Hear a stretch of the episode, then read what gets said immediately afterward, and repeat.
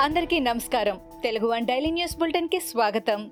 మార్చి పదహారు రెండు వేల ఇరవై ఒకటి ఈనాటి ముఖ్యాంశాలు. తెలుగుదేశం పార్టీ సీనియర్ నేత మాజీ మంత్రి బొజ్జల గోపాలకృష్ణారెడ్డిని టీడీపీ అధినేత చంద్రబాబు నాయుడు పరామర్శించారు.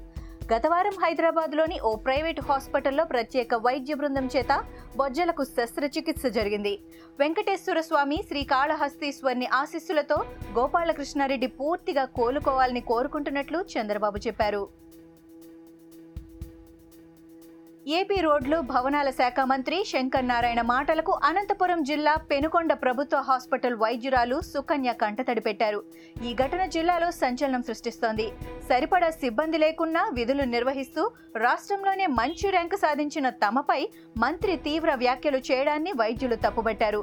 తమపై సస్పెన్షన్ వేటు వేసినా తాము సిద్ధమేనని వైద్యులన్నారు SEC Nimmagadda Ramesh Kumar municipal corporation ఎన్నికల ప్రక్రియ మధ్యలో చేతులెత్తేశాడని ఈ ఎన్నికల్లో నిమ్మగడ్డ ఐస్ గడ్డలా కరిగిపోయారని కేంద్ర మాజీ మంత్రి చింతా మోహన్ ఎద్దేవా చేశారు.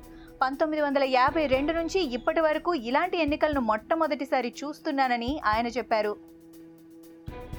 కర్ణాటక తెలంగాణ లిక్కర్ ఎర్రచందనం అక్రమ కేసులు పెడతామని పోటీదారులను బెదిరించి భయపెట్టి సగానికి పైగా ఏకగ్రీవాలు చేసేలా వైసీపీ నేతలు చేశారని చింతామోహన్ ఆగ్రహం వ్యక్తం చేశారు.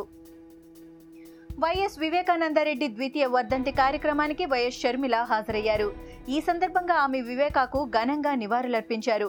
షర్మిల ప్రత్యేకంగా ఈ వర్ధంతి కార్యక్రమానికి హాజరు కావడం చర్చనీయాంశమైంది. మరోవైపు ఎంపీ అవినాష్ రెడ్డి కుటుంబ సభ్యులు ఈ కార్యక్రమానికి గైర్హాజరుపై చర్చ నడుస్తోంది. ఈ కార్యక్రమానికి షర్మిల తల్లి విజయలక్ష్మి కూడా హాజరయ్యారు. మున్సిపల్ పంచాయతీ ఎన్నికల ఫలితాలపై సంచలన వ్యాఖ్యలు చేశారు TDP MLC Deepak Reddy. AP editors guild అనే సంస్థ చెప్పిన దాని ప్రకారం వైసీపీ దాదాపు పదివేల కోట్లకు పైగా స్థానిక ఎన్నికలకు ఖర్చు చేసినట్లు చెప్పిందని దీపక్ రెడ్డి తెలిపారు.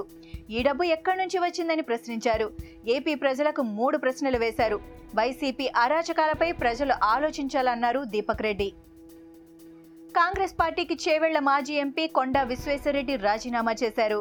రాజీనామా విషయమై తన అనుచరులకు సమాచారం ఇచ్చారు. ఎమ్మెల్సీ ఎన్నికల్లో కాంగ్రెస్ అభ్యర్థి చిన్నారెడ్డికి నష్టం జరగకుండా ఉండాలన్న ఉద్దేశంతో రాజీనామా నిర్ణయాన్ని ఆయన వాయిదా వేశారు. ఆదివారం ఎమ్మెల్సీ పోలింగ్ ముగియడంతో రాజీనామా నిర్ణయాన్ని ప్రకటించారు. బీజేపీలో చేరబోతున్నట్టు అనుచరులతో చెప్పారు. బీజేపీ వైపు కొండ చూస్తున్నట్లు ఎప్పటి నుంచో ప్రచారం జరుగుతున్న విషయం తెలిసిందే. గవర్నర్ చేత కేసీఆర్ ప్రభుత్వం అసత్యాలు చేపించిందని ములుగు ఎమ్మెల్యే సీతక్క ఆగ్రహం వ్యక్తం చేశారు. కరోనా సమయంలో ప్రభుత్వం పనితీరు నేరుగా గవర్నర్గా చూశారని కానీ ప్రసంగంలో బాగా చేసినట్లు గవర్నర్ చేత సీఎం కేసీఆర్ చూపించారని ఆమె అన్నారు. గవర్నర్ ప్రసంగంలో పేజీలు పెంచారు. కేసీఆర్పై పొగడ్తలు పెంచారని ఆమె మండిపడ్డారు. ఈ ప్రభుత్వం అప్పులు పెంచి కొప్పులు పెడుతున్నట్టుగా చూపించారని సీతక్క ఎద్దేవా చేశారు. మిషన్ భగీరథ పూర్తయినట్లు కేసీఆర్ ప్రభుత్వం గొప్పలు చెప్పుకుంటుందని మునుగోడు ఎమ్మెల్యే రాజగోపాల్ రెడ్డి ఎద్దేవా చేశారు. మునుగోడు నియోజకవర్గంలోని గ్రామాలకు నీళ్ళు రాలేదని సభ దృష్టికి తీసుకొచ్చానని ఆయన చెప్పారు. యాభై శాతం కూడా మిషన్ భగీరథ పూర్తి కాలేదని ఆయన చెప్పానన్నారు. ఈ ప్రభుత్వంలో దోచుకుంటున్నది సీమాంధ్ర కాంట్రాక్టర్లు కాదా అని ఆయన టీఆర్ఎస్ను ప్రశ్నించారు.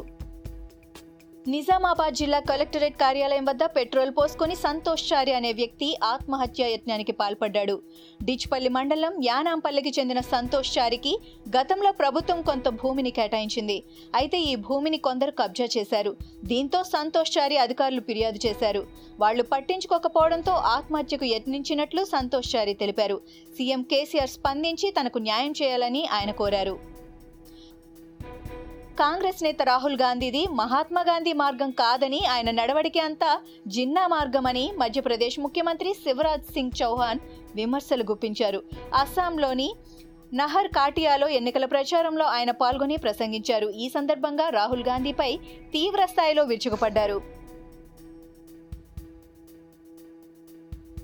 లోక్సభలో బిల్లు తేవడం ద్వారా ప్రజాస్వామ్యబద్ధంగా ఎన్నికైన రాష్ట్ర ప్రభుత్వ అధికారులకు గణనీయంగా గండి కొట్టేందుకు బీజేపీ ప్రయత్నిస్తోందని ఢిల్లీ ముఖ్యమంత్రి అరవింద్ కేజ్రీవాల్ ఆరోపించారు. National Capital Territory of Delhi సవరణ బిల్లు రెండు వేల ఇరవై ఒకటిని ఆయన ప్రస్తావిస్తూ ఇది పూర్తిగా బీజేపీ రాజ్యాంగ వ్యతిరేక ప్రజాస్వామ్య వ్యతిరేక చర్య అని అన్నారు. ఇవి ఈనాటి ముఖ్యాంశాలు. మరికొన్ని ముఖ్యాంశాలతో మళ్ళీ రేపు కలుద్దాం. ఈ షోని క్రమం తప్పకుండా వినాలనుకుంటే మీరు ఈ షో వింటున్న ప్లాట్ఫామ్లో కానీ లేదా Google podcast Apple podcast Gaana మరియు ఏ ఇతర పాడ్కాస్ట్ యాప్లోనైనా సెర్చ్ చేసి సబ్స్క్రైబ్ అవ్వండి. కొత్త ఎపిసోడ్ వచ్చినప్పుడు మీకు అప్డేట్ వస్తుంది. అంతవరకు సెలవు. నమస్కారం.